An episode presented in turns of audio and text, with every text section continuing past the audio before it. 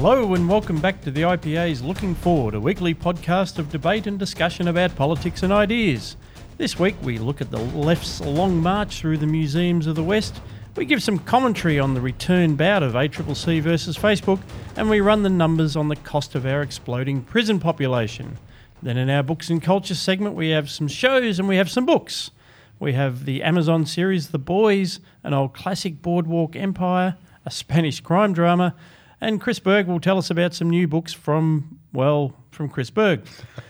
I'm Scott Hargreaves, editor of the IPA Review, joined today by my co-host from RMIT University, Dr. Chris Berg. Thank you, Scott. I'm just looking forward to talking about myself. Yeah, why not? And uh, and blockchain maybe. also in the IPA studio is my colleague Andrew Bushnell. Cheers, Scott. And finally, we welcome back to the Looking Forward microphone RMIT professor and adjunct fellow at the IPA, Sinclair Davidson. Hi, how are you? It's great to have you back, Sync. Thank you. Don't forget, this podcast is brought to you by the Institute of Public Affairs. If you're not already a supporter, please do go to ipa.org.au and see how you can join or donate. And if you're listening to this on an app, this is your chance to give us a review and do make it a good one. It all helps with the rankings. We're going to start off uh, uh, linking back to something back in July. We talked about the ACCC's inquiry into digital platforms, which is the official phrase for things like Facebook and Google. That was a fascinating discussion, and uh, since then, uh, big tech's certainly been mobilising. Chris Berg, what's the latest in that saga? Well, yes, Scott. So the policy process moves inexorably on. Um, the ACCC handed down its report into digital platforms um, a few months ago, and now the Treasury is looking into um, how it can start implementing some of the ACCC's recommendations. I wouldn't say that this is a done deal by any means, and I'm glad that it's not. But certainly, there's a strong suggestion that the government is wanting to move forward with at least some of the recommended regulations.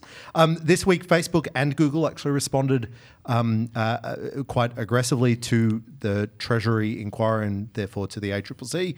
Um, Facebook have argued that the ACCC recommendations would make targeted advertising practically unworkable in Australia, and it's seriously out of step with the other largest regulatory um, imposition in the world on this space, which is the European Union's General um, Data Protection Regulation, the GDPR, um, and points out that, in fact, the ACCC found that there was no anti competitive conduct by Facebook.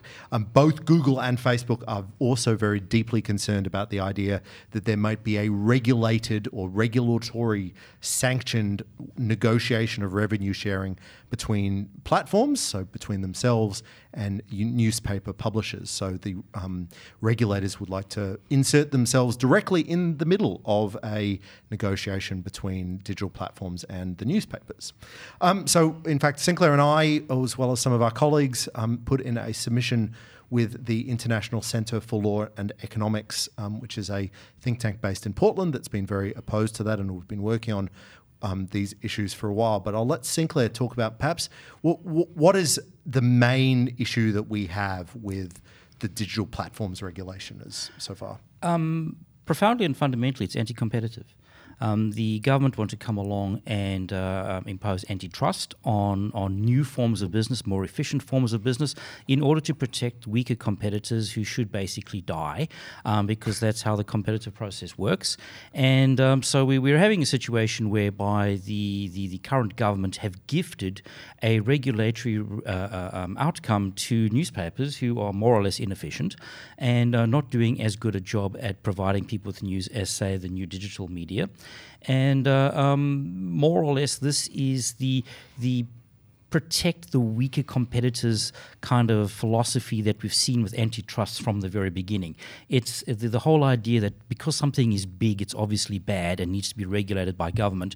And we're hearing all the same crazy arguments we've heard before um, national security, won't somebody think of the children, um, and so on and so forth. When in actual fact, this is the competitive process at work. Uh, the strong displace the weak, consumer satisfaction is maximized, and so there's actually no role for government here. Um, Um, and, and, and it's quite indicative that uh, the ACCC were out and about um, internationally last week, and all the other international regulators were saying, what a great job they're doing. How wonderful it is that, that they're out there doing something about these evil large businesses who are taking away everybody's bread and butter. Um, and it, it, it's just silliness. We've heard this before the, the, the, the bug makers, the bug whippy, uh, whip makers, all this sort of stuff. Any redundant um, um, organization needs to be displaced, and this is how a capitalist economy is supposed to work. This is how it does work. Um, and again, we're seeing the political process intervening in more or less consumer satisfaction. So, Andrew, this is Australian regulators leading the world again. Should we be excited? Should we be proud of our ACCC? Well, as with everything, it's, it's very important to be leading the world. Um, Australians love to hear that. Let's have a, a league table of Other, other regulators can rank us. yeah. Um, The ashes. The no, but ashes of I, I, I regulators. wondered about this. So, what is it about the the proposed that operates in this way, as you say, to prop up weaker competitors? Um, and what is it? What would it look like um, absent such a regulation? Um, so, opposing opposing the intervention of the government. What is the outcome for, say, the you mentioned newspapers? What's the outcome for for the news business? What's the outcome for some of these other um, basically content uh, providers uh, inputs into what it is that Facebook and Google claim to do? So there's an interesting thing here that they're um, they're competitors with news organisations and things when they want to be. Oh, this is you can't regulate so as to give a leg up to news content providers um, because that's that harms our business. But then when you come to them and say, well, okay, you're a news business, you have an editorial policy, so let's regulate that to make sure that you don't corrupt the minds of the entire world using your dominant platform and your editorial policy. They say, oh, no, no, no, we're neutral. So it's a, it's a, is, is it a case of, of Facebook, Google, these big platforms uh, wanting to eat their cake and have it too? That's a question. yes, um, certainly that's the kind of question that we hear from the statists all the time. Um, that I'm, I'm, I'm just not convinced by it. Um, the, the, the the argument about uh, Google and Facebook are taking away advertising revenue from the so-called quality media, which we've been waiting for for 200 years, um, taking away quali- uh, um, uh, um, advertising revenue from the, the, the quality media uh, and simply distributing it to themselves. Well, that's competition. Um, we, we've got a more efficient way of communicating with people. So they are a more efficient news service. No, this- they are a more. They, the argument, no, no, they are. efficient A, but they're not a news service. They're, they're, they're not. They're not creating the news. They are a more efficient way of communicating between people. But then why do they care if the government regulates or in other way, in some other way, boosts the people who actually do report news and produce that content? I mean, why would they? Why do they care if they're not a competitor to those? because they are taking money away. They they they are com- they they are a competitor in the advertising market, but they are not a news service. So they are providing people with with with interhuman communications. And now I need to have the government's permission to share a photo of my children with my mother. Um, I, I don't need the government's permission to communicate Does the with government anybody. care about the advertising business? yes, they do. Oh, it absolutely does. In, in That the is sense that precisely what is going on here. So it's a combination of, the, of the advertising business and taxation revenue. no, no, no. in the, Now- in the now- sense that in the sense that the advertising business is the entire so I, I understand so there, there's a debate going on in the united states right now which we've discussed on the show in the past about um, content neutrality on these digital media platforms and so forth. Now, I, I understand that's an interesting debate. I think um, there's less to it than meets the eye, but it's an interesting debate. But it's not where this comes from. And it's not where the ACCC's digital platform inquiry comes from, because it quite clearly, and if you look at the policy history of it, it came from a dispute between News Limited and um, Google and Facebook, particularly Facebook. Uh, and uh, I should also say Google News, that um, that they felt, or the News Limited and some other newspapers, news organisations felt, that the fact that um, we were the the social media sites were linking to individual stories within the newspapers meant that people weren't going to the front page of the websites and therefore were denying advertising value. Now, on top of that, of course, the left has also added on. Well, also we need to um, ensure that there's lots of local journalism and all that sort of thing.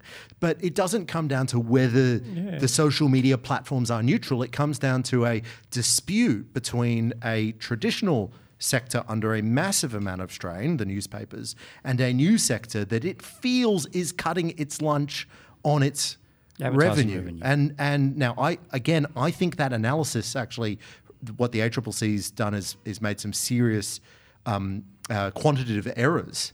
But but that's the dispute, and that's a rent seeking dispute. but this is uh, this is where Andrew's question has has shed some light on it. I, f- I find it curious, like if there's a, a market for regulation, which is um, uh, in Yes Minister, they talk about the politician's syllogism. It's like the people say you must do something, and the politician says, "Well, this is something, therefore I will do it."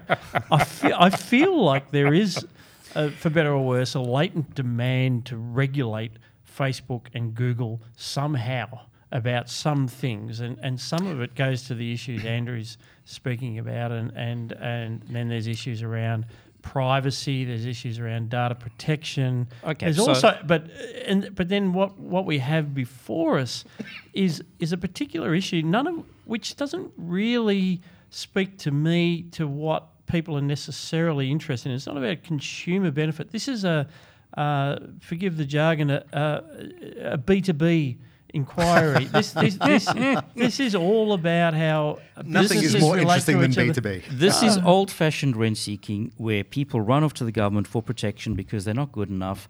And you know, you might think, okay, who cares? It's, it's, it's only Facebook. But it turns out the whole world and their dog has run off to government for protection. This is just an old fashioned regulate my competitors because I can't But the other thing, anymore. well, But, uh, but I I think, no, Scott- I, Scott- I got a supplementary question. The other, the other thing that you invariably find when such regulations are set up to protect said industries is it very rarely works. I mean, I, I believe the last time I looked, the, the recommendation was to, s- that a code of conduct, uh, which would uh, guide these platforms in dealing with the news media, not just newspapers, but also radio and, uh, and television and whatever else, uh, would be mandated by ACMA, uh, that dreadful uh, communications and media regulator, and it'll all be brought into this orbit. And my, my question is, why should those media organisations really think that coming under the um, umbrella of ACMA is going to do them any good at all in the long run? Yeah, no, that's absolutely right. But I want to I want to raise your first point, which is, um, of course, there's calls for regulations over these new technologies. They are extremely frontier new technologies with extremely significant implications for the way we relate to each other, for the way politics works, for the way society works. Of course, they are dramatically uh, different changes to basically everything we do. And you know, we all spend our time on the train or on the tram or on the bus looking at our social media. It, it, it's all consuming, but it's very unclear, and there's absolutely no agreement about what the actual practical material problems are. And from there, of course, there's definitely no agreement, and there's no suggestion that um, any regulation would, quote, solve the new social challenges that these technologies have raised. So, um, that that's deeply uncomfortable for a lot of us because um, we see that something massive has changed. We have no idea how we can use the state to respond. But um, such is the nature of frontier technologies. This, this, this idea, the, the, this framing of it as a dispute about um, how the advertising market works. That's prob- the ACCC's framing, yeah, to be clear. is, yeah, probably el- probably allied. I agree with Scott here. I think it probably elides a number of the other issues that have put this uh, in the in the public forefront in the first place. Um, that there's an underlying uh, concern that a platform like Facebook, um, with its huge you know re- reserves of knowledge about every individual on the planet, is actually dangerous in some other way, and that this But- is but just one so? way of how the. re- so? How, how, how is an organization that only knows what you have only ever told it somehow dangerous? Well, it knows it knows it knows all kinds of other things about other people who are similar to you. It can build a profile. It can propagandize to you. Can manipulate you um, to the extent that Facebook's ambition is to um, evolve into the portal through which you use the internet. This was what it wanted to be. I, I don't think it's going to get there at this point, but um, what it wanted was that you know Facebook would basically be your homepage to the internet, and you'd access everything through it. Um, and that would give you give them tremendous control over how you haven't, interface haven't with you this actually information. answered haven't you actually answered your own question so they wanted to be the portal through which you access the world and yet they have failed at that very thing By So- themselves. By Yes, themse- but- by but- themselves. yes, so, so they, they, they've actually failed to, to, to achieve this ambition so why is this a problem the standardization across the various monopolies on the internet um, under pressure from um, the people who run them, uh, who are not capitalists. The, these businesses are not run by Chris Berg or Sinclair Davidson. They are run. Well, you say that, but you don't know my holdings. Uh, these aren't these aren't people who are even committed to even the idea of profit, much less the idea of a market economy going forward. And and even if they are not right, even if I'm wrong in characterising this current crop of people I think that way, Mark Zuckerberg really likes the money. To be fair, yes Uh, have, have you seen his house he likes the he likes the he likes the power he likes the power even more. I, I'm, I'm always Um, very like suspi- everyone- uh, like I'm everyone always, in I'm history. always very suspicious of arguments where you start off by saying somebody rather wants to have power than money. Um, th- there's actually very few such You, you, individuals. why, in the well, why I- do I'm- Facebook always come to the table with the regulators? Why? Because Because, they're they're, prepared to trade. Because no, they they're tra- no, don't- because they're prepared to trade money for power. Because the regulators have men with guns who enforce their views, and Zuckerberg doesn't. Zuckerberg's only got money. And if we dealt in a world where there was only money and not governments with guns, we'd all be much better off. Oh, look, I, I don't know. Th- Listening to this, I've got, I've got Sink on my left and, and uh, I'm Bushnell on my right, right. always on the right. and uh, I, f- I feel like, you know, when, when they asked Kissinger, you know, who, who did the US want to win the Iran Iraq war? And he's like, can't they both lose? I, well, I want to tell you a funny story. I was I was singing the praises of Libra, which is the Facebook money, at a CPAC a few weeks ago, and uh, um, this, this young lady put up her hand and said to me, "Why should I trust fascist book t- with my money?" And my answer was because I. I trust Mark Zuckerberg more than I trust the Reserve Bank Governor of Australia, um, because Zuckerberg at least is putting his own money on the table, whereas Philip Lowe is putting my money on the table. um, so Very good. I, I- just love that fascist. book. Fascist book. That's Fascist that, that's book. completely. That's a that's a new meme, um, as opposed to Mark's book or something. Yeah, yeah Mark's. Yeah, Bu- Bushy. We'll work on that. Uh, now, also speaking of platforms, I was looking at abc.net.au recently and found myself reading a uh, terrific story on um, what's happening with Western Australia's uh, prisons, the vast increase in the prison population, and what, what that is costing the taxpayers of that state. And uh, Andrew Bushnell, where did they get all that information from? Thank you, Scott, for that. Very, very nice, very Set nice up. segue. The um, the the ABC ran uh, some coverage of uh, a brief that we wrote, uh, that I wrote on behalf of our criminal justice project um, about why Western Australia needs criminal justice reform. So we have this uh, series of briefs that we do. Um, they're called parliamentary research briefs. They're summaries of the deeper research that we do um, that introduce uh, our research to parliamentarians and their staff and people who actually make decisions about this kind of stuff. Uh, and this one is basically an introduction uh, for Western Australian Parliament to our criminal justice work, which we've been doing now for three years. Um, our criminal justice project has produced a, a body of research um, demonstrating the unsustainable rise of incarceration in Australia, the way this interacts with the with government overreach, the, the way the government um, uses criminal law as a form of quasi regulation. So all these kinds of things that we're interested in anyway. Um, but the over incarceration idea um, sort of connects to uh, our work around opportunity. Um, the idea that we want to see individuals in this country um, stand on their own two feet, develop good lives for themselves. And when they do the wrong thing, yes, we're here to, to defend a retributive system, a system of punishment, but we're also trying to convey the message that this country needs to be a little bit more, um, if not forgiving, a little bit more wary of downstream consequences of an unsustainable incarceration rate. And so, what we've seen in Western Australia is a Western Australia mirrors um, these trends that we've seen across the country. The, across the country, uh, incarceration is up 40% in the last 10 years. That's the uh, incarceration rate. The uh, in, uh, absolute in absolute terms, um, it's risen uh, considerably as well. What, what sort of numbers are we? What, in, what- so in, in Western Australia, which I have in front of me, um, So that's the evidence you'll provide. no, no, no, no, no, no, no. no, across just, just to put a dimension. no, no. around So in, in Australia, So we get the trend. across, across the across the whole country. There's m- now more than forty thousand people in Australian prisons on any given day. Um, this is up, uh, as I say, um, considerably up up about forty percent over the last ten years. Um, it costs uh, about four billion dollars in operational costs alone to run our prisons. So that doesn't include capital works. So here in Victoria, we've seen $1.8 billion committed to new prison places. A couple of years ago, the New South Wales government, flush with cash, committed $3.9 billion to new prisons. That's not included in that $4 billion figure. $15 billion on criminal justice in total every year in Australia. So it's a considerable amount of money. The growth is really high, and this brief provides a bit of a framework for how you might go about uh, arresting that trend, if not over time. particularly in, reversing w, in WA's uh, not exactly rolling in cash at the moment either. No, and so this is with the, the, end the- of the resources boom. That's right. Yeah. But sorry, to just, just to be clear, what, how are we defining what is a criminal here? I mean, are are we talking about murderers or are we talking about jaywalkers? I mean, So the, the, the, the thing about criminal justice reform, the, the starting point is this a, a question of how do we maximise community safety for the amount of money that we're putting in? That's the thing that we're buying. And what we're arguing is that as incarceration rises, it's more important to do perform some sort of triage between the people that we are mad at and the people we're afraid of. That's the language that comes from Texas, where uh, the Republican Party had has had considerable success in reversing the trend of rising incarceration.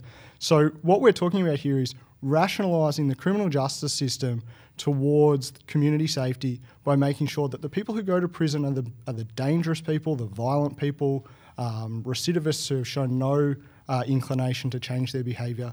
Take those people out of the community, use that use that money of, for incarceration for them. That's the, the cost benefit that you'll get.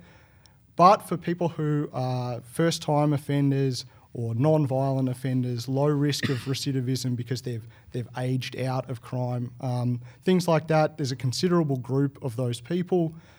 If we move them into in- alternatives to incarceration, which are all cheaper, Which are still punishments. which are still punishments. And this is this is the thing. Techno- technological change has actually made this a little bit more feasible because you can now track people in the community uh, by GPS. we can um, take away Face- Facebook, Facebook, accounts. yeah, yeah, and you, you can impose We'll, exactly. We'll you can, upload their driver's licenses to a national facial yeah, you can impose all kinds of different Yeah. conditions on people, um, and and in this way, still maintain a, a punitive effect, uh, maintain the retributive system, but do it in a way that.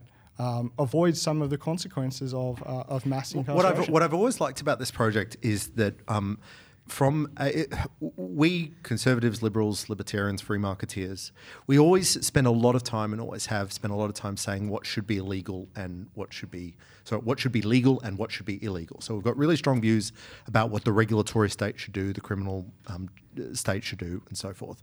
But what we we never really close the loop there. We're like, oh, okay, and obviously murder is going to be illegal or stealing is going to be illegal, so people will I don't know just be punished or something along those lines, or they'll just go to jail or or or, or we'll do something horrible to them. What's what's great about this project what I've always enjoyed about it is that it's it it provides us with a way to talk about okay so they have violated a law. Someone has violated a law we, and a law that we might think is um, a perfectly just law but we also want them to come out the other end. We'd we'd rather them also be a functioning member of the community at the other side. And now we know so much about how rehabilitation, certainly in the prison system, is a absolute disaster and is basically a fiction.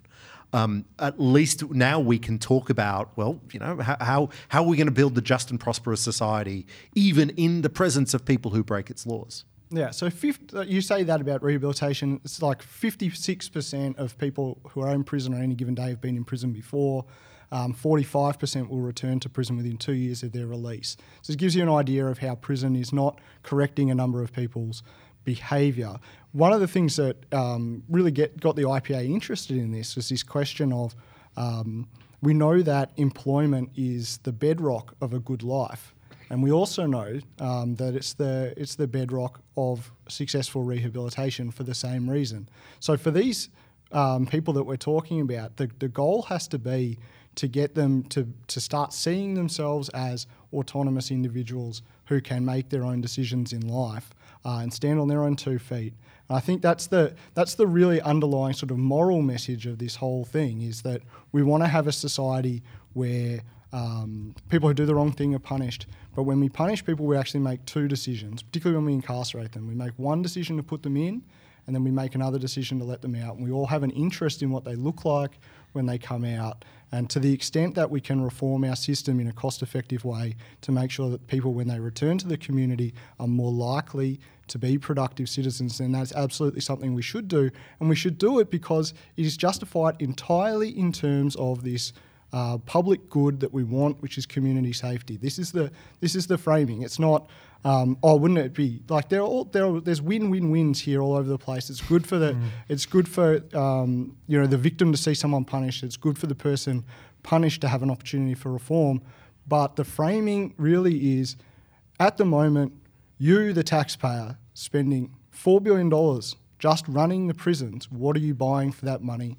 And there are other things that we can do so that mm. you get the thing that you think you are buying, which is community safety. One, one of the other great things about this project is it's fighting against the uh, tendency to, if you, you know, the old gag. If you if you want to know what's going to happen in Australia, just look at America and sort of wait ten years.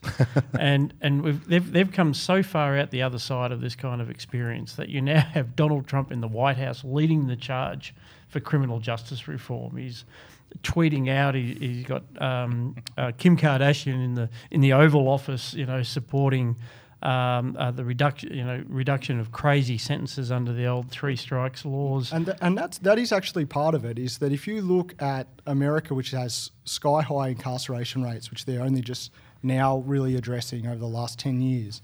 Um, if you look at their incarceration rate in the early 1980s, it was about where our national incarceration rate is now, and it quadrupled almost within 30 years. So acting now, one of the reasons to act now is so that we don't follow them down this path where suddenly um, the incarceration rate goes from uh, here in Australia, it's about 220 per 100,000. In the United States, it peaked at more than 850 uh, per 100,000. We already have extraordinarily high incarceration rates among some sectors of the community, in the Indigenous community, particularly in Western Australia. Um, arguably the most uh, incarcerated people on the planet. So we already know that we could easily follow down this path, but fortunately, the Americans have already done it. They've already invested all of the money or wasted all of the money finding that out. So let's yeah, take the lesson. To, to paraphrase uh, Lincoln Steffens, uh, I've seen the future and it doesn't work. so let's avoid it at all costs. One of the things that um, Senator Bob Day, who was a great free marketeer, um, Family First senator, um, uh, made the point where he would spend a lot of time talking about the minimum wage, um, arguing against the minimum wage, and particularly pointing out that it um, that it disproportionately affected people who were marginalised, and it affected young workers. Obviously, it affected older workers who um, might be trying to get back into the workforce if their pension wasn't enough, or so forth.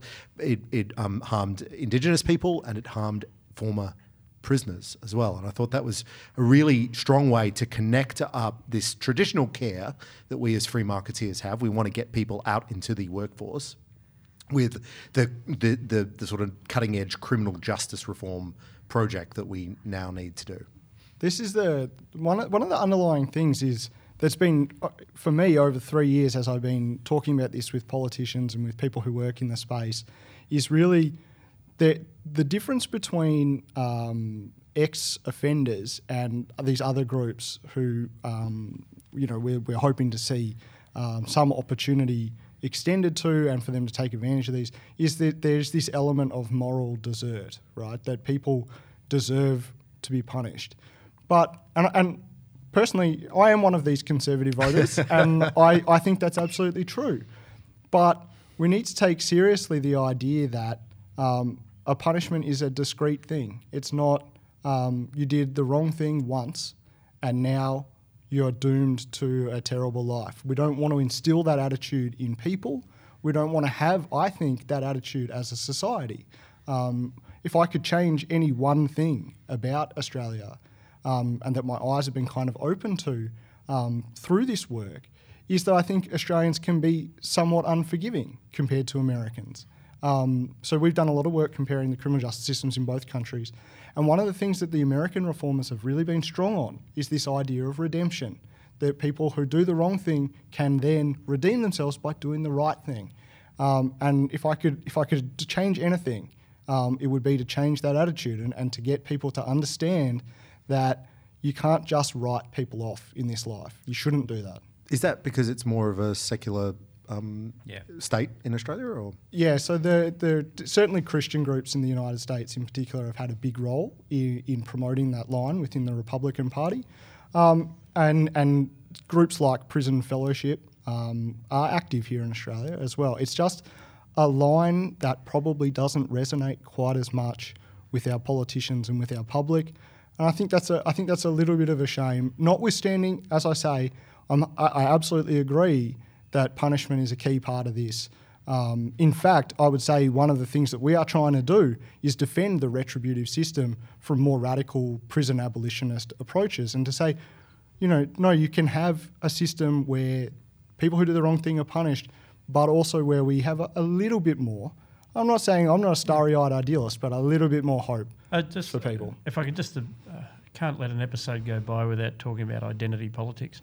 Um, what do you describe? That's that's an interesting reflection. It is absolutely bipartisan. I mean, this is one of the things about uh, uh, social media mobs, Twitter mobs, uh, the the worst end of the Me Too movement. I mean, there's a there's a reason, quite a reasonable end as well, obviously, but um, this idea that once you have committed the offence, and the bar for offence seems to be getting lower and lower, you you are tarred for life. Where you know there, there's a uh, increasing thing. of You know, it's like it's branded on your forehead, and that's it. And um, we see that in, in society. We see it in our punishment systems. It's uh, so I don't know where I'm going with this. Yeah, uh, I thi- I but, think but, but you've actually struck me with one, that one, one, of, reflection. one of the things that's, that's key to remember, of course, is that forgiveness is for the penitent. Um, and so there are, you know, some people who will go into the criminal justice system with no intention of reforming. Um, and this is something that obviously has to has to be managed. There are some people who, you know, we I've said that the, the, our prescription, if we have one, really is to do with employment because we think that that's like uh, the key enabler of a good life. Um, there are some some people for whom that is going to always be a challenge. Um, I think that's probably the, the really difficult part of this reform, but we shouldn't let the difficulties in those particular cases or, or with those people obscure what we can do uh, in a reform sense for other people in the system. It's not an excuse. Very good. Um, thank you for that, Andrew Bushnell. Chris Berg, uh, let's talk about something that uh, Hen- the great Henry Ergas has uh, has put into the Australian about museums. Um, and tell us about Henry for a start too, because he's, a- he's a terrific guy. He's actually an economist, but he is actually a terrific bloke. Henry is a As, as in they are somehow different. Uh, can be, can be, yeah, yeah. For the Henry's- most part. Hen- Henry's Present great- company accepted. Henry's a great guy with a storied career, but right now he is um, a uh, columnist with The Australian um, and has been doing some fantastic work over the last couple of years that he's been writing a column. And he's also a blogger on Catallaxy Files, Sinclair Davidson's legendary blog. Um, Henry had a great piece this week, which I think is worth delving into on woke museums. So this is. Um, Museum, you don't fall asleep. a yeah, yeah, a, a, a, rare woke museum. So the pa- piece, and we'll certainly put this up in show notes. The piece is called "Trying to Redefine Museums: A Disease of Our Times." And in the piece, Henry has drawn attention to something that most people may not have been following very closely, but this is the effort of um, uh, the International Society for Museums, whose name precise name escapes me right now. Um, the international society for museums in trying to redefine what it means to be a museum. Sorry it's the international council for museums. So how do you define a museum? And henry has pointed this out that it is only just recently changed. Now the traditional definition of a museum was as follows and i'll read this. It's any permanent establishment administered in the general interest for the purpose of preserving, studying, and enhancing by various means, and in particular of exhibiting to the public, for its delectation and instruction, groups of objects and specimens of cultural value. Sounds pretty straightforward. Sounds like a museum. We can quibble. We can have some small arguments. Um, that's a, that's Sounds a, like communism. sounds like communism. Hey, hey, hey. Public interest Wait for this, ah. Sinclair. Hold like on your hat. delectation. Delectation Yeah, for no. delectation and instruction. All right.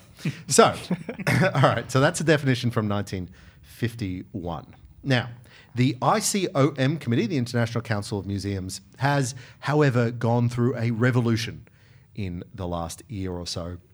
And the IA, it has formed a committee to suggest that museums should instead be focusing more on the core concerns of our time, which is, of course, inequality and human rights, globalization, migration, and climate change. That we should be denaturalizing and decolonizing the um, definition of what is a museum to avoid problematic 20th century language including the naive singularity of the term society. I'm reading as much of this as I can out just to anger Andrew before I throw to him. um, it is absurd for The mul- steam's starting museums to come out of his ears at to moment, so you better be claim quick. political neutrality and we should abandon the binary hierarchies of Western rationalism. Anyway, okay. So I'm going to read you the new definition and um, forgive me because it's a bit lengthy, but I think it's worth just spending some real Th- time th- on. this is like a satire that from that Roger Scruton would It is just describe. This, Just- this, this, this is the All right. uh, what, do, what, do you, what, do you, what do you call it? Uh, Parisian nonsense. Um, The uh, nonsense machine. The So, nonsense yeah. machine. So to do this right, I want Andrew, can you ask me what a museum is? Chris, what is a museum? Thank you for asking, Andrew. Museums are democratizing, inclusive, and polyphonic spaces for critical dialogue about the pasts and the futures. the past. Hey, hold on, hold on. I've got a lot to get through. Acknowledging and addressing the conflicts and challenges of the present, they hold artifacts and specimens in trust for society, safeguard diverse memories for future generations, and guarantee equal rights and equal access to heritage for all people. Museums are not for profit. What, to why, be clear. why are there more? Why are there many pasts but only one present? No, uh, no, there's actually many pasts and many futures, Scott. I but only wanna- one present. uh, clearly one present. Museums are not for profit. I want to be clear about that. They're participatory and transparent. What about the? They work in What about act- Mona in Hobart? They work in active partnership with and for diverse communities to collect, preserve, research, interpret, exhibit, and enhance understandings of the world, aiming to contribute to human dignity and social justice, global equality, and planetary well being. Andrew, does that satisfy your question of what is a museum? I'm struck. I'm struck by the the arrogance. I've set it up for you. I'm struck by the arrogance. I'm struck by the e- egomania of present generations to try and squeeze the entire history of the world into the narrow perspective of whatever faddish nonsense has captured our institutions. I, I think, at the very least, notwithstanding however you feel about the analysis that prevails in our institutions right now, at the very least, you should be humble enough to concede that the history of the world is a little bit more complex than whatever you read in Jacques Derrida. I think it's just it, it frustrates me this when I read this story. Um, I you know it's a classic laugh or cry kind of moment because what we've lost and this is the this is the thing about being a conservative, I guess, is that the past is the past is purposive in a way, So a single past or a multiple past? Oh yeah, the, the pasts. Yeah, no, which pasts? um, however you look at however you look at them, the various pasts, they have a function, right, which is to teach you things about how people have lived, how people have done good things, and what you might do in your life to also do good things that benefit yourself, your family, and your fellow man. Um, it's not about critiquing them. It's not about you know, oh, you know, you could go to a museum, a private. For-profit museum, one of the best in South America, in Lima. No, no, no, no, see- no, no, no, no, no. Can't be full. yeah, exactly, exactly. And this is the thing, and you and you can Museums pay, definitionally are not for yeah, profit. and you can pay to see um, ceramics that are thousands of years old, all of which have giant phalluses on them. now, to what? To keep everyone, everyone's like, oh, you know, they really shouldn't have done that. You know, they really shouldn't have um, encoded their male supremacy in their ceramics, right? You could judge it like that, but that would be extremely stupid, right? And this is the this is the thing that is is frustrating about it is that the arrogance, the sheer arrogance of thinking that whatever it is that's in your head right now is the grandest, possible thing that humans have ever thought. That you're at the very cutting edge of the arc of history. It's just so stupid. One of the things that the committee was very frustrated with or very angry about was the phrase in the traditional definition cultural value. It protects specimens of cultural value. Sinclair, I'll throw to you. Um, How should we think about things of cultural value? Well, I, I read Henry's article and I kind of thought, well, all right, it's hard to get excited. Um, so here's the thing we, we, we've got one definition and we've got another definition. And if you actually read through the second definition, it more or less boils down to the same junk called artifacts that are in museums today, will still be in museums tomorrow, with the same junk that was in the museums last week. Um, and in actual fact, this is a story of too many administrators with not enough work to do. So I have no The, doubt. the story of modern society. Yes, they're, they're, they're, that is the story of modern society.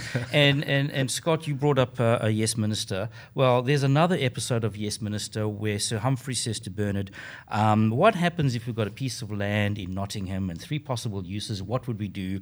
And Bernard says, Well, we'd have a working committee and we'd come up with definitions and we'd have multiple things and report backs and meetings and so on. And Sir Humphrey says, Months of fruitful work. Well, this committee has probably done months of fruitful work, and good luck to them. They flew around the world and they had nice dinners In Paris. and in Paris, and and all this sort of stuff. And they came up with this gumph. And in actual fact, I've got no doubt that when I go to the British Museum in two years' time, in 10 years' time, I will still see the, sort of the Rosetta Stone. I will still see all sorts of artifacts that have been stolen from savages all around the world throughout all of history. And I will stand there thinking, wow, look at all of this. So, in actual fact, what's going to be happening on the ground is not really going to change. But we've had a whole bunch of administrators come up with rubbish. They've redefined what, what museums have always done in our local arrogant way and and in a hundred years time there'll be another committee that'll do exactly the same thing and whatever people are obsessed about in a hundred years time will come through again so in actual fact what's going to happen on the ground i suspect is very little I mean, the the the committee has a point in one sense, Andrew. and I, I'd like you to respond to this, which is that museums are clearly not neutral spaces. So I was in. Um, uh, Stockholm a couple of years ago, and I went to the National Museum, and there was at the very end. So you, you do the history of Sweden from, you know, uh, medieval times to today, and, um, and it's all very left wing, as you can imagine, because it's Sweden. Um, but at the end of it, it had quite a cool little exhibition, a room called something like Alternative Interpretations where they displayed little artifacts that were contrary to the story that they told in the rest of. So, and it, it- and it was just sort of weird things that have been found. So, for instance, there's like Muslim embroidery found in Sweden from the 13th century, and they're like, oh, you know, that doesn't really fit the standard narrative that we've told you, and we don't really know how to how that matches um, uh, to most of our interpretations of history. But it, I mean, and and I think the the committee is right insofar as you clearly when you're doing these museums, you're telling a very explicit story. Now, it could be a left wing story, it could be a right wing story, it could be, uh, but, but there's no such thing as a neutral museum, and maybe it's just worth accepting that or just recognizing it. Well, that's true. So the, the, the great the, the, the truth at the heart of the series of lies that makes up postmodernism is that uh, our institutions are constructed. Right? That's actually true. Um, in fact, it's a truism. Right? So I mentioned Derrida before, the idea of deconstruction, the idea that any given thing is defined as much by what's excluded as included is absolutely true, and in fact doesn't tell you all that much. Um, and so, yeah, it's it's not they're not neutral. They tell a particular story, um, but I think, and this touches on what Sinclair was saying. I think that's that's true. That the artifacts that are collected will still be the same, and some of the centerpieces of the collection will always be on display, right? But there are other things. So the collections. no the one collection- wants to take your Rosetta Stone. Yeah, the It's collection. okay. you were the person photographing it when we were last there that's all i'm saying I think the Egyptians want it The, back. the collections are much bigger than what's on display, though, right? Oh, Someone yes. makes a choice Yes. about what's on display. Yes Someone also makes a choice about the story that's told, and someone makes a choice about what story in particular is told to children, uh, and that can change. Sweden is, in fact, a great example because uh, it is engaged in perhaps history's greatest experiment of what it can lie to children about. uh, and I think so. It's, museum, museum's a great battleground to have for the, for this debate because can their narrative survive contact with reality? The artifacts are themselves real, and you can impose your own interpretation. And they, and they can survive longer than, than most uh, ridiculous narratives because they're, Hmm. they're they're accessing taxpayer funds. I mean, and, and yeah, okay. So if it's if it is part of the culture wars, fine. I mean, when when they built the National Museum in in Canberra, it became apparent. I, I, I think it may have been built under the, the Howard government, and and uh, they realised that this was basically just going to be a massive black armband sitting on the banks of Lake Burley Griffin that was being constructed like with the rest of Canberra. with with with, t- with taxpayers' money. That's right, very much of a of a piece. But it was meant to. The idea of a national museum was that it would it would some, and so it was gently pointed out to the people that were doing this project that perhaps it'd be good if, in some ways, this reflected back to the people of Australia their own sense of self and their heritage and their past, and give all due. Um, uh, accord to the the bad things that happened in Australia and the terrible things we've done, but also recognise the good things. So the response of those who had this project to establish this um, concrete and steel black armband on the banks of Lake Burley Griffin was to go out and they bought an FJ Holden and a Hills hoist and, and a bloody Victor mower and they put that and that was an exhibition Yeah, yeah. and it was like there you go you wanted Australia. We Australia found a genuine white picket fence. yeah, everyone. yeah, there's Australia. And it was the biggest single digit in the air towards John Howard you could imagine. But, you know, they sat there with a straight face and said, there you go, that's balance. We've balanced up the story. So that, that I think, Sync, is more likely what we're going to see in the future. Well, yes and no. Um, to be quite honest, John Howard should have known better. Um, and when you are setting up these things now, you end up with something very different than when you send up, say, the British Museum. But isn't Um, that a shame? I mean, isn't it a shame that a country can't establish a national museum without being worried about all what the the, stuff activists looted are from gonna? Egypt. no, no, Napoleon looted it. They- they No, looted no, it no. from Some of the best, some of the best Egypt stuff is in Berlin. The Pergamon. Yeah, yeah, yeah. It's, ma- it's magnificent. It is. Um, the Ishtar Gate. They But, got but, that but I mean, is, isn't, but you see the things. I mean, Australia's too young a country to have museums. Um, we're still doing the lived Nonsense. experience. No, no, we're the no. world's oldest, sixth oldest living continuous democracy. And, there you go. And we're going to talk about that in a minute. Um, but yeah, you, you say that like it's a good thing. Is, is, this, is, this, is, is this your contention? No, no, yeah, yeah, we, we, we survived. No, we um, I still think I still think um, this is a case of, of of lunatic people in charge getting paid far too much money with too much time on their hands and not enough work to do. Um, and we see that through many institutions, including universities, dare I say it. Um, and in actual fact, what's going to happen on the ground is going to be very little change. we'll come back in 10 years for our uh, 1000th episode of Looking Forward and we'll, we'll, we'll see how we went Before we move on, I just want to uh, one last uh, reminiscence. There's a great Doctor Who episode where the Doctor is walking through a museum, looking at the exhibition, saying, "That's wrong. That's wrong. That's wrong." I was there. I was there. Um, speaking of uh, uh, culture picks, uh, Doctor Who would be. Was that your culture pick, or do you actually have something Uh, else you wanted to share with us? unfortunately, I, I do have something else. Unfortunately, I don't know when Doctor Who is returning because it's one of my favourite shows. It's the only reason I watch the ABC.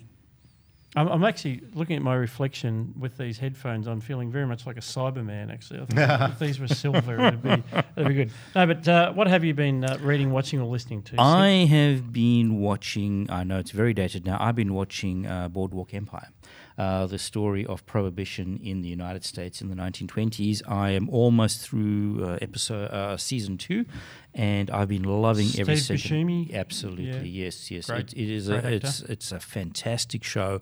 Um, they've they've spent good money. They haven't skimped, and the the, the story's improving.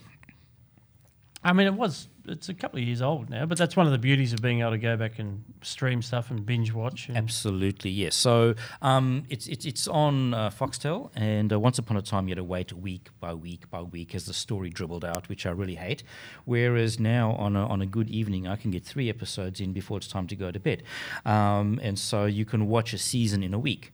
Um, and, And, and there's there's a public choice lesson in there from recollection, which is the uh, the bootleggers and Baptists Absolutely. come out It- in it's- se- season one. Can you remind me how that? How So that- the the story is about prohibition in the United States. The very first episode starts the night prohibition comes in, and then you watch all these gangsters, um, and of course diverse gangsters. So we have uh, um, the, the the Irish mafia, we have the Italian mafia, probably the Irish not called mafia, but um, we have the Irish mafia, the Italian mafia, the Jewish mafia, the the African American mafia, and how all these people are interacting with each other, murdering each other, and then you have the Women's Temperance League, um, who are also at the, at, at the same time sort of saying, uh, "No man who, whose lips touch alcohol will touch ours," um, and and you actually have the, the breakdown of civil society when you actually have government coming in and telling people what they can and can't do. So there, there- there's this wonderful sort of morality play going on in the background as all these very rich characters are, are, are interacting with and, each and other. Steve Buscemi's gangster character is a, is a great supporter of the uh, financial supporter of the women's temperance. He is League. indeed. He ends up marrying one of their their their, their most uh, because uh, prohibition's members. very good for business. Yeah, very good for business. Yes, yes, and and um, and it's also sort of the, the corruption because he is a uh, he's the, he's the treasurer of, of Atlantic City. Now, uh, Nucky Thompson, who, who is the, the Steve Buscemi character, he himself is is is based on a real person, but isn't a real person. But in the story, you have all these very famous American gangsters sort of playing supporting roles. So there's Al Capone, there's uh, uh, um, um, Lansky, all these people that if you if you look up on, on Wikipedia, they were real people. They did real things. So I've been able to say to my wife while we're watching, um, he lives to the 1960s. He as opposed to he's not going to die during uh, during the series. I'm just loving it. Excellent. No, good tip, Andrew.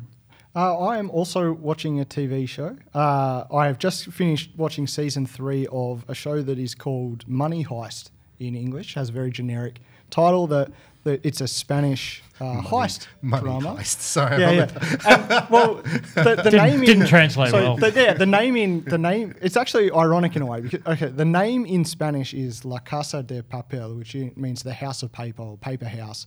Um, the heist takes place at the National Mint, and they go there to take over the Ah, machines so and this print is their about own money. This is about fiat currency. So here, here you go, Sink. You've got an We'll- ankle. we're- yeah, Um, actually, we're gonna get uh, into that. yeah, which is which is the ir- the irony is that it's normally an English title that gets translated into Spanish in an exceedingly literal way. So, like if you have say Speed, the movie Speed, it gets translated into Spanish or something like like in The Simpsons, the joke, the bus that couldn't slow down. like, in, Lat- in Latin America, all the all the gringo movies have these kind of these these kind of titles. But the, the the show's really interesting. The show's like one of the uh, biggest hits that Netflix has ever had. Um, incredibly popular in Europe and Latin America.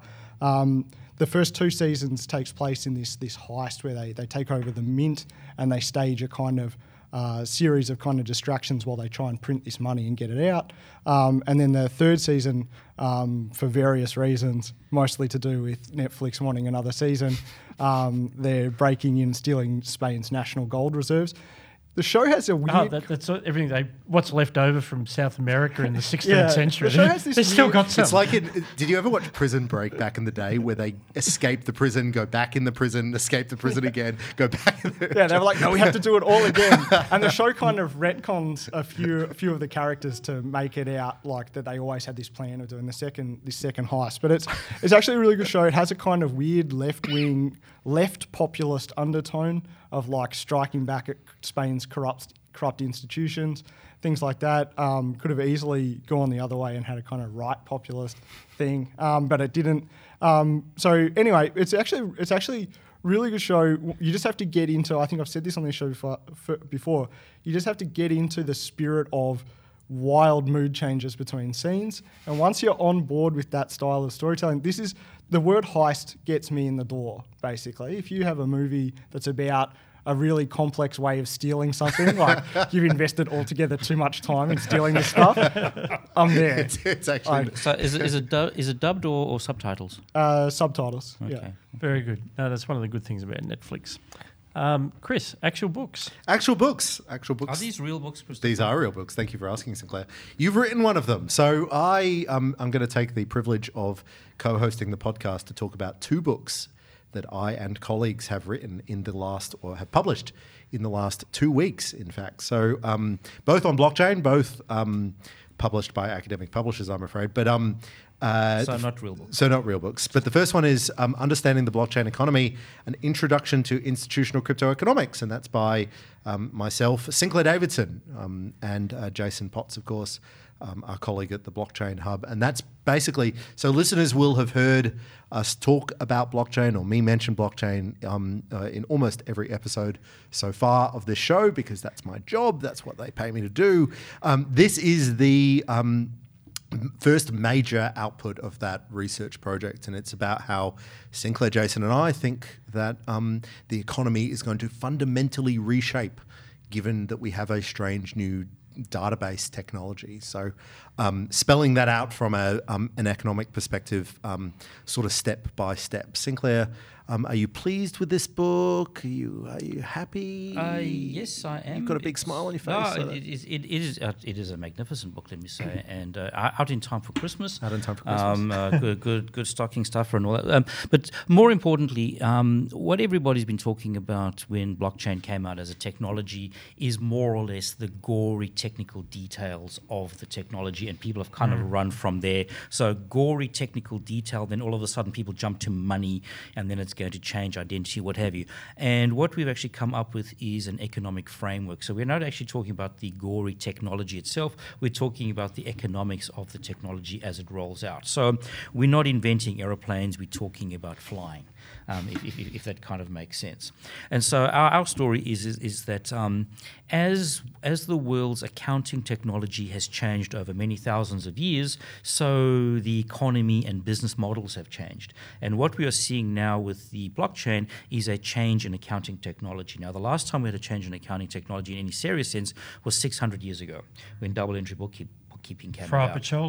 Pacioli. legend. Yes. Now, now you you probably realise, of course, that he didn't invent double entry bookkeeping Oh, himself. no, he was, don't he was destroy my writing. illusions. Oh, I'm terribly sorry. He was Sorry, write- Scott, read he Was, on. he was writing a textbook about this technique that was already known called the Italian method of of of, of, of accounting. Um, but even then, it's, it's it's uncertain where it actually originated, um, and that actually gave rise, more or less, over time to large industrial business as we currently know it.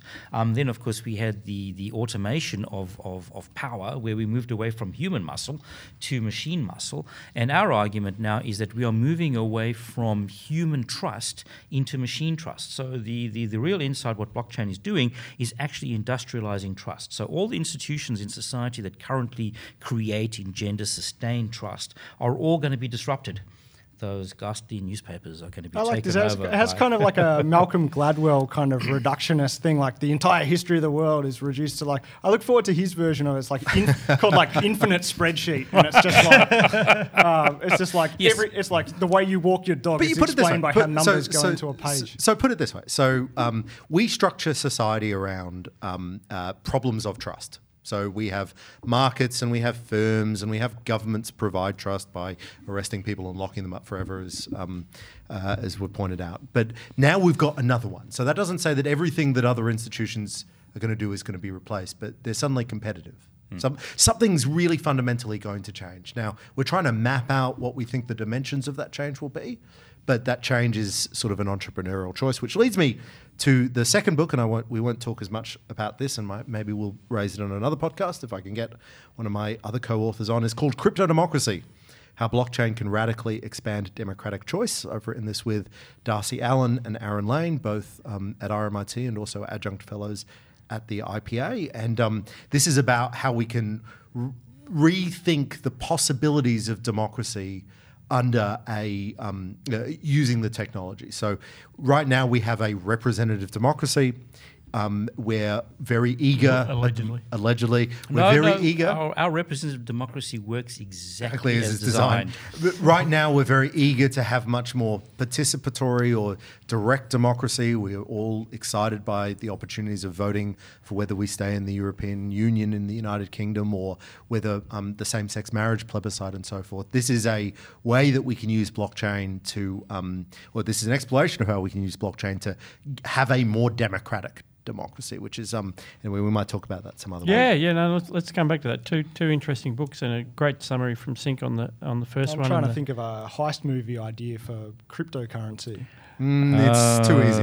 Uh, yes, I, No, I- I- unfortunately, it makes things dull for you. Yeah, yeah. An hour and a half of someone tapping away at a keyboard. Yeah. Mm. that's very exciting. That, that- that's our lives. I mean, what Yeah, do you? I'd rather rather have one of Berg's Steal all the Swedish train movies. Ooh, ooh. Back back to uh, s- streaming. Actually, just one one. We'll just let that one fly. Okay. Um, uh, I've been watching The Boys, which is actually on, on Amazon Prime because you can never have too many streaming services. Um, based on a on a comic book, it's uh, uh, I I did sort of enjoy season one. It's very well produced, well acted, interesting stories, good characters. Um, but I have been reflecting. It's it's based on a comic book um, uh, from the comic book was about ten years ago, and it's in a world where there are superheroes. Um, It is uh, a comic book. uh, it is a comic book and, and a series.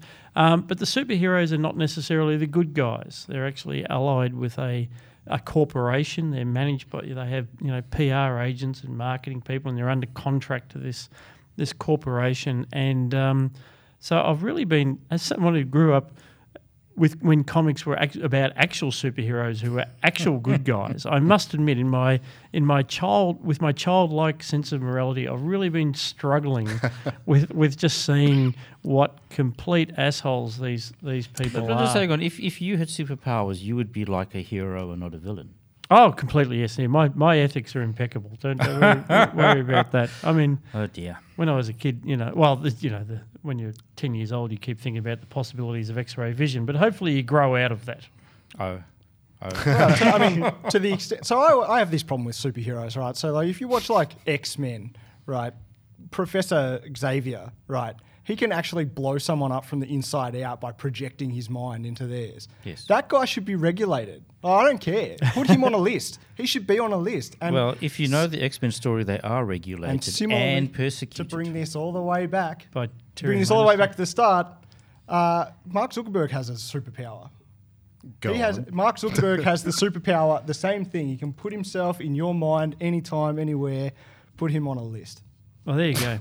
Well, this this Yeah. would certainly support your contention because they're, to wrap up the they're conversation. terrible people doing terrible things using terrible language, and the and the so-called good guys that are trying to bring them down also go around swearing uh, an incredible amount and uh, and killing people and blowing things up. So there's absolutely no Sounds one Sounds like the government. no one of, of any moral worth whatsoever in this entire series. And I just, it was like when I was talking about Barry a few weeks ago. I think, is every show on a streaming service that's not in Spanish now just rep- carrying forward this sort of nihilistic view that nothing has any meaning and every, everyone is reprehensible? I'm just, uh, I'm not sure I'll settle Yes, up for even the s- museums. season two either. Even the museums. Even the museums. What a great positive note to finish looking forward on. Uh, the Wonderful. end of Western civilization as Oh, we no, know it. No, no, no. This is the comic's attitude. So, um, the, the the author of that particular comic is a guy called Garth Ennis, um, who's from the United Kingdom, and he started writing for a comic called 2000 AD. Um, Oh. And so he was for a while the I think he was the lead writer for Judge Dredd. Um, and so it comes He's out never of, really had a positive vision for humanity. well, it saying. sort of comes out of that whole sort of milieu uh, perspective and what have you. And um, for, for a long time, uh, that's what the comic readers have been demanding, that sort of nihilistic view of the world. If you go back to the 1980s, it was all very positive, nice. The, the superheroes were sweet and all that sort of stuff. And then they suddenly became dark. And then also coming out of the, the, the sort of the, the, the British comic tradition was Mike Moore, who wrote The Watchmen. And the whole idea Oh, of the yes. Watchmen was uh, uh, uh, uh, Bushnell's idea. We've got to put these people on a list. We've got to control them. We've got to have uh, uh, um, masks. Uh, so we've got to have badges, not masks, and all this sort of stuff. Um, so yes, um, the, the, the, the, the, the, that is a tradition within the the, uh, uh, um, the, the, the comics world, which of course has broken into mainstream culture, which is what consumers are demanding, and therefore that's what consumers get. we need to focus on rehabilitating the superheroes Yes. and getting them back in the workforce. Well, we need Andrew. to we need to have a culture that encourages them to do good things rather than bad things. I think I think we need to bring back the Comics Code Authority. The high, the Oh, higher I good. was thinking, bring back the. we need, to, we need to order our superheroes towards the higher good. Aristotelian Uh, it was it was always very very unlikely that Superman would land in a field with some crazy hick farmers from Kansas who wanted him to do the world of good, or that Oh, Spider, or that Spider Man's uncle would say with great responsi- with great power becomes great responsibility and all this sort of stuff. These are very unimaginable Oh, well, that things. was that was another show I saw a promo for. It was um, it was like the Superman kid, you know, sent sent to Earth. Um, he's right. He does find a nice family, but but it's like uh, we need to talk about Kevin meets Superman. the kid starts growing up, and he's actually not very nice at all. Um, is- DC Comics actually once did a thing. What happened if uh, uh, Superman uh, crashed into the Soviet Union instead of into Kansas in the United States? And there was actually quite a nice graphic novel around that. Oh, well, he, Um, he would have met Hayek, read, you know, the uh, use of knowledge in society, and uh, he would have seen there through it. He would have seen through it. There was it. the Batman story where he gets the um, he he recovers Ludwig von Mises's d- um, Yeah, yeah. um, study. Uh, from the Nazis, so when we- when when Anschluss came into into Vienna, the Nazis actually confiscated Ludwig von Mises's um, library, and uh, uh, they packed it up. And then after the war, the Soviets found his library, and I mean they had no idea what it was, but they kind of thought it must be important because the Germans have kept it. So they packed it up and they shipped it off to Ber- uh, off, off to Moscow, and it lived in a warehouse in the Soviet Union until the collapse of communism, when uh, I think it was Richard Ebeling or one of these guys was wandering around a Soviet era warehouse full of books, and he found Ludwig von Mises's study and and and, and uh, library from Vienna from the 1930s. And, and that's why the Soviet Union fell. It was uh, Uh, corrupted from one- the inside by libertarian ideas. You have been listening to Looking Forward, in which the views of the panelists do not necessarily reflect the views of the IPA. To access our research or to join or donate, please go to ipa.org.au. A big thank you, first of all, to our panelists, Chris, Chris Berg, Thanks, Scott. Sinclair Davidson, Thank you. and Andrew Bushnell. Thank you. And of course, our producer for the day, Saul Muscatel. Thank you, Saul. We'll be back with more looking forward to next week.